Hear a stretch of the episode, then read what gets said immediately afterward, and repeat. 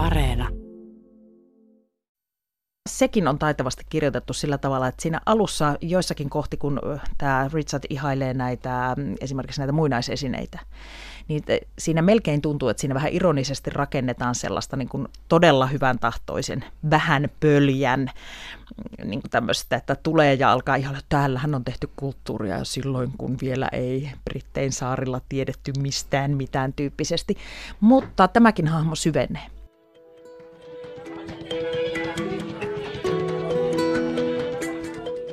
Kirjailija ilmoittaa aivan lopussa sivulla 606 kirjailijan huomautus kohdassa. Tämä kirja perustuu Nigerian ja Biafran vuosina 1967-70 käymään sotaan, mutta olen ottanut monia vapauksia kaunokirjallisista syistä. En pyri kertomaan sodan tapahtumista, vaan mielikuvitukseni luomasta todellisuudesta. Satu Kiskinen, sä olet Tikkurilla lukio äidinkielen opettaja. Minkälaisen tarinan sä luit esimerkiksi tämän Biafran osalta tästä Aditsen puolikas keltaista aurinkoa romaanista? Tämä teos on toki oikeastaan niin paljon muutakin kuin toi Biafran itsenäis- hetkellinen itsenäistyminen ja toi sota, mutta toki sitäkin ja loppuosa oikeastaan teoksesta pelkästään sitä, mutta Ennen tämän kirjan lukemista käsitys Biafrasta oli varmasti se, kuten monella monella muullakin, että mieleen on painunut se nälänhätä, joka on ollut ensimmäinen, ensimmäisiä todella voimakkaasti länsimediassa käsiteltyjä nälänhätiä, tai tällainen käsitys mulla on ja oli lapsuudessakin, niin äh, tämä teos on toisenlainen tarina ehkä siitä sodasta, ei varsinaisesti nälänhätätarina. Suomentaja on Sari Karhulahti ja päähenkilönä, jos tässä sellaisia on, on kaksi siskosta. Ja siskosten ympärille Olannan ja Kainen on ympärille tämä Nigerian sisällissota sitten mm. kietoutuu. Tämä on tarina sisällissodasta, mutta tämä on myös rakkausromaani ja tietyllä tavalla tämä on tarina myöskin 60-luvusta, johon tämä sijoittuu Afrikan maiden itsenäistymisestä. Mutta oliko sulle tässä päähenkilöitä? Kun mä itse yritin päähenkilöä tavoittaa, mulle tuli sellainen olo, että onko kirjassa, joka kertoo sodasta päähenkilöä lainkaan, ja mä en sitä tästä löytänyt. Löysitkö sinä? Niin, monestihan sotakäsittelyä kirjallisuus on oikeastaan niin kuin kollektiivin tarinaa tai jotenkin kollektiiviromaani. Siitä huolimatta, että tässähän ei varsinaisia sotajoukkoja kuvattu juuri lainkaan, vaan eräitä yksilöitä, osa heistä taistelija, osa oli kotirintamalla. Enemmänhän tämä on, jos tätä pitää ajatella sodankuvauksena, kotirintamakertomus kuitenkin, koska suurin osa näistä tapahtumista sijoittuu ei sinne itse rintamalle, vain muutama luku. Tässähän nämä kolme mm, näkökulmaa vaihtelee. Olanna, toinen sisaruksista, sitten tämä Richard, toimittaja ja sitten tämä Ugvu, palveluspoika. Ja todella vaikea sanoa, että kuka heistä lopulta nousisi päähenkilöksi. Ehkä itselleni se Olanna kuitenkin, vaikka oikeastaan se, jonka kehitystarinaa tässä kiinteimmin tarkastelee, on se palveluspoika Ugvu hänelle tapahtuvat ikään kuin tämän sodan aikana jollain tavalla suurimmat muutokset. Hän käy läpi niin kuin sen kovimman, tietyllä tavalla sen kovimman, mitä sotatilanne saattaa tuoda eteen. Minkä takia Olanna nousi sulle päähenkilöksi sitten? Hänen, no, hänen hahmossa yhdistyy varmaan tämmöiselle keski-ikäiselle naislukijalle monia tällaisia seikkoja, että siinä oli äh, tämä yritys, siis ensinnäkin rakkaussuhde sitten se niin kuin semmoinen toi Adichie aika voimakkaasti kuvaa, tai kuvaakin aika paljon naisten seksuaalisuutta. Nämä on aika voimakkaita naisia, molemmat Kainene ja Olanna. Ja sitten tämä Olanna ei pystykään saamaan lapsia, niin sitten tämä niin kuin tavaton tämmöinen solidaarisuus ja ja avaramielisyys, kun hän ottaa hoidettavakseen miehensä siittämän, palve, eräälle palvelustytölle siittämän lapsen. Ja jotenkin se kyky selviytyä sen erilaista sodan kauheuksista. Kuitenkin hän tuntuu selviytyvän, näin tulkitsen tätä. Mitä sä sanoisit tuosta maalaispoika Ugvusta sitten, joka tietyllä tavalla onkin päähenkilö tässä, vaikka hänellä on aika vähän tilaa ja hän ei ole mitenkään merkittävä toiminnan tekijä palveluspojasta, niin mitä hän sulle sitten edusti? Hänhän on äh, kiinnostava, kiinnostavasti kirjoitettu hahmo juuri sillä tavalla, että, että hänen niin kuin, ensinnäkin halunsa jotenkin samaistua ja päästä siihen maailmaan, jota tämä isäntä hänelle edustaa. Hän opettelee englantia, haluaa lausua sitä oikein myöhemmin rintamalla ollessaan, haluaa korjata muiden huonoa englannin lausumista ja sanoja oikein. Sitten tota, sit hän haluaa kirjoittaa ja hän on ihastunut kaikkeen siihen uuteen maailmaan, johon hän pääsee tämän Odenikpo-isäntänsä kautta.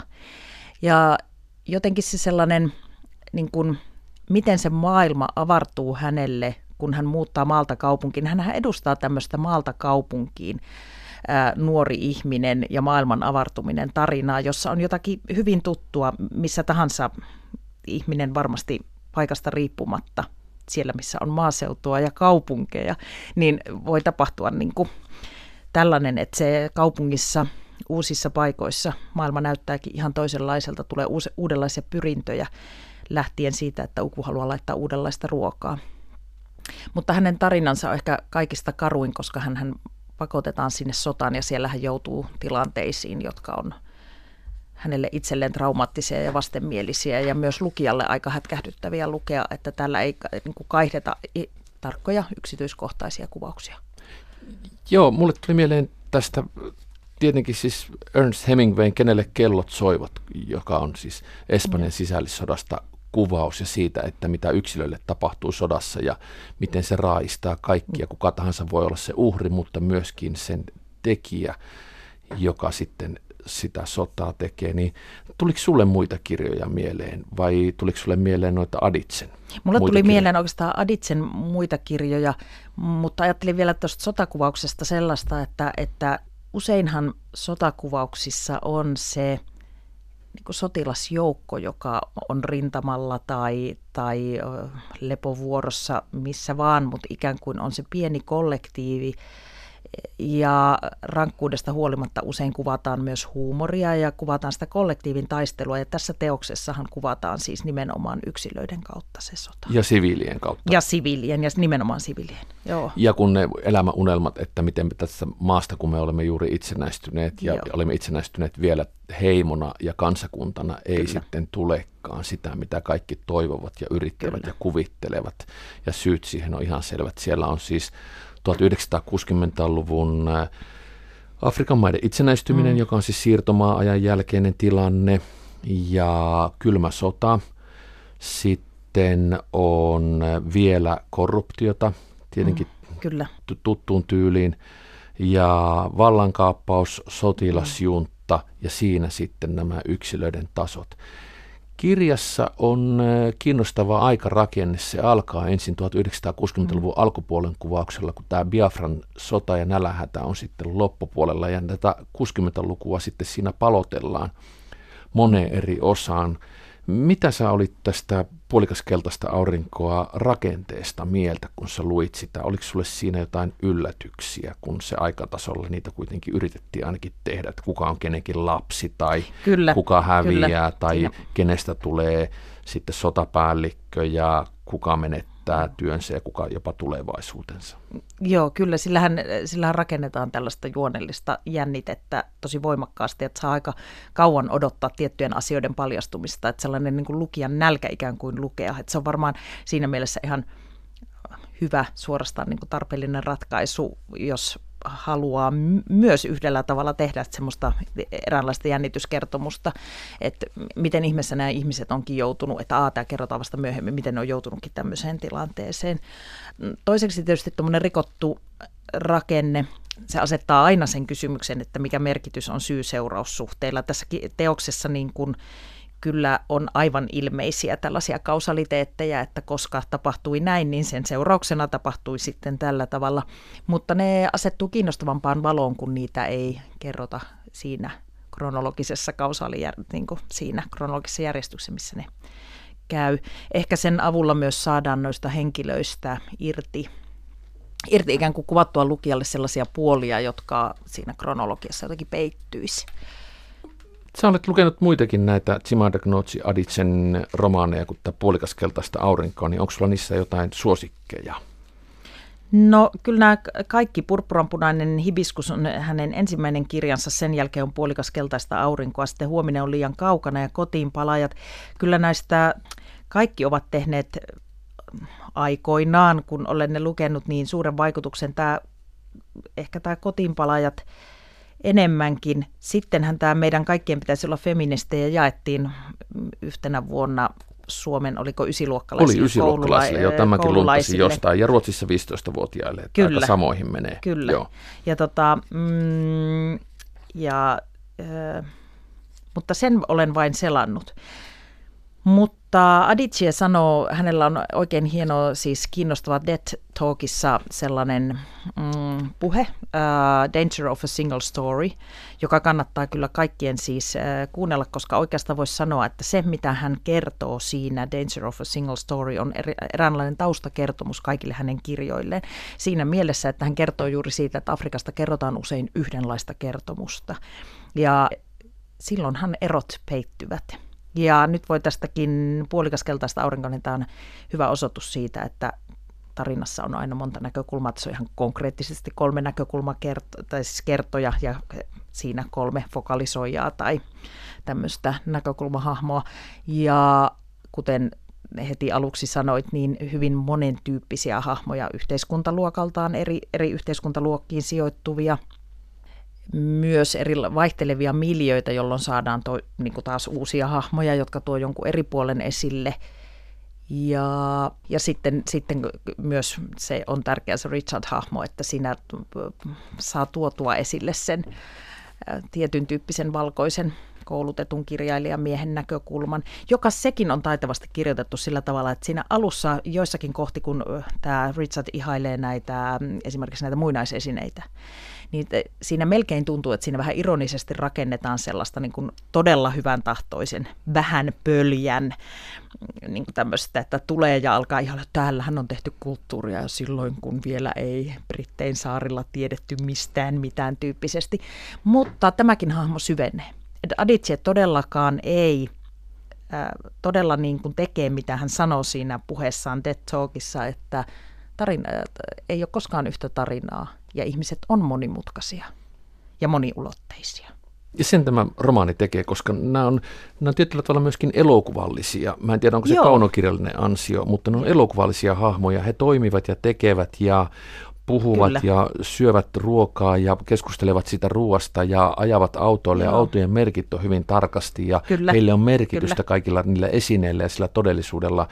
Ja Kyllä. sitä kautta niiden luonteet, mielihalut ja jopa se, että minkä tyyppisistä ihmisistä he tykkäävät, keihin he rakastuvat ja minkälaisia suhteita heillä on ja miksikin Kyllä. tulee esille. Kyllä. Ja se on aina romaanissa ansio. Mm, kyllä. Joo, ja tämä pätee hänen muihinkin näihin teoksiin, just tämä tämmöinen esinemaailma ja tietyn tyyppiset miljööt, niiden tarkka kuvailu ja jotenkin niiden avulla myös tietysti ihmisten semmoisen taustan yhteiskuntaluokan ja kulloisenkin esimerkiksi niin kuin populaarikulttuurin vaikutus. Tässä on Rex Lawson, tämä laulaja, josta puhutaan aika usein, että mitä musaa tulee nyt radiosta ja mitä tanssitaan ja mit, että hirveän tärkeä, mitä juodaan, että juodaanko viskiä vai sitten jotakin muuta vai brändiä. Tässä kirjassa yritetään ainakin kirjoittaa kirjaa ja siellä on ihan sellaisia mm. irrallisia mm. pätkiä sitten siitä. Ne on jopa numeroitu sinne ja täällä on sivulla 333 tällainen kirja nimeltä Maailma oli vaiti, kun kuolimme. Ja sitten teksti menee näin. Kirjoittaja kertoo nälänhädästä. Nälänhätä oli yksi nigerialaisten aseista. Nälänhätä mursi Biafran, teki Biafrasta kuuluisan ja auttoi Biafraa kestämään niin kauan kuin se kesti. Ja sitten tämä jatkuu. Mitä luulet? Sä olet Tikkurilan lukio äidinkielen opettaja Satu Kiskinen ja sä olet nähnyt paljon, kun oppilaat kirjoittaa ja yrittää saada vaikka minkälaista ainetta aikaiseksi. Niin mm. mitä sä luulet, että minkälainen tuosta kirjasta Maailma oli vaiti, kun me kuolimme on mahdollisesti tullut, koska siitähän ei ole tarkkaa tekstikuvausta lainkaan. Ei, se on, se on todella niin kuin semmoinen ikään kuin meta-elementti siellä.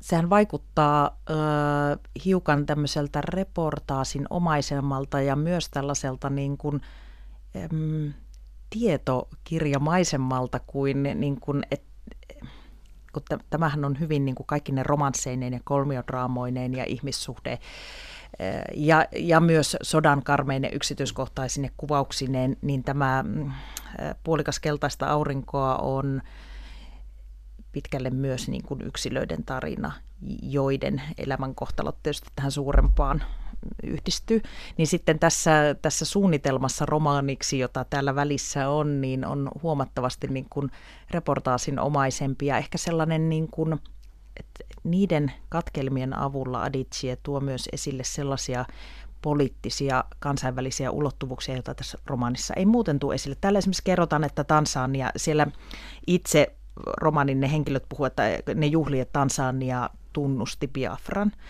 Mutta, mutta tämän kaltaisia seikkoja ei liiemmin sitten kuitenkaan käsitellä, niin niitä tulee niissä katkelmissa. Joka tekee tähän monta eri tasoa. Joo, kyllä. Joo.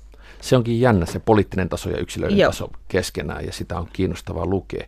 Sitten yksi asia, mikä mä kiinnitin huomiota, siihen, että mulle oikein pomppas lukiessa silmään seksi yksityiskohtainen kuvaaminen. Mm. Ruo- ruoanlaittoa ja ruokaa kuvattiin yksityiskohtaisesti ja Kyllä. sen mä ajattelin jotenkin, että se tulee sitä kautta, että sitten kun se ruoka loppuu ja tulee se nälänhätä, niin sillä on syynsä. Yeah. Mutta sitten luitko sä jotenkin tämän seksi-yksityiskohtaiset kuvaukset jotenkin viihderomaanimaisena vai mikä merkitys niillä oli tässä kokonaisuudessa? No ainakin siellä alkupuolella ja ajoittain, niin ne muistuttivat sitä genreä, jota paljon on elämässä tullut niin sanotusti luettua tai kulutettua, joka on juuri tämmöiset niin viihderomanssit. Toisaalta siis tässähän niin kuin ihan teoksen loppuun asti niin se ihmisen kehollisuus ja varsinkin Olannan ja Odenikpon kehollinen suhde tuodaan esille monella tavalla ja kyllähän niin kuin oikeastaan joistakin muistakin sotakuvauksista tuttu tämmöinen motiivi tässäkin on, että, että vaikka kaikki, kaikki ihmiseltä hajoaa ympärillä, niin se toisen ihmisen, niin kuin, se, se, että tuntee vielä kehonsa olevan elo, elossa silloin, kun ää, tota, on tämmöinen seksuaalinen akti, niin sitähän tässä kuvataan. Mikälainen kaiku sulle on, kun sä oot syntynyt 70-luvulla tuolla Biafralla? Koska se oli musta jännä tässä, että jos tietää Biafran nälänhätän, niin sitä lukee eri tavalla. Ja mä itse tiedän, että se on ollut todella järkyttävä, mutta ei se mulle ole ollut merkityksellinen muuten kuin, että mä muistan sen, että siitä aina joskus puhuttiin koulussa Joo. tai muualla.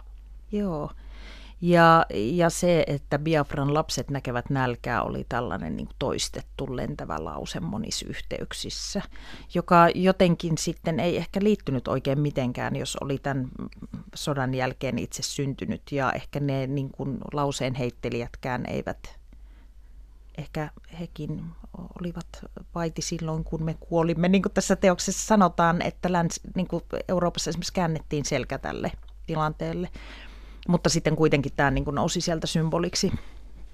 Ja ne äh, kuvat, tässä teoksessahan sitä nälkää kyllä kuvataan ja tässä teoksessa kuvataan nimenomaan sitä kvasi-orkor nimistä sairautta, jota, tota, jossa siis vatsa turpoaa ja sitten, niin kuin, että mitä lapsille tapahtuu. Tässä kyllä kuvataan sitä yksityiskohtaisesti, mutta itse sellaisia niin kuin nälän kuvauksia esimerkiksi henkilön näkökulman kautta on aika vähän, vaikka taistelua ruoasta jonkun verran kuvataankin. Ja mittakaavaa ei kuvata, sillä joku päähenkilö lopussa muistelee, ei. että montako siihen kuoli, että kerrotaan, että siihen kuoli miljoona ja näin. toinen sanoi, että kuoli yli miljoona ja joku sanoi, että eihän se voi olla mahdollista. Just näin, joo. Että se yksittäinen joku säilykepurkistaa tota, taistelu kadulla, niin kuin tämmöisiä muutamia kohtauksia on ja se, että mainitaan, että joka päivä syödään garria ja sitten lopulta vain yksi annos sitäkin päivässä ja siinä kaikki.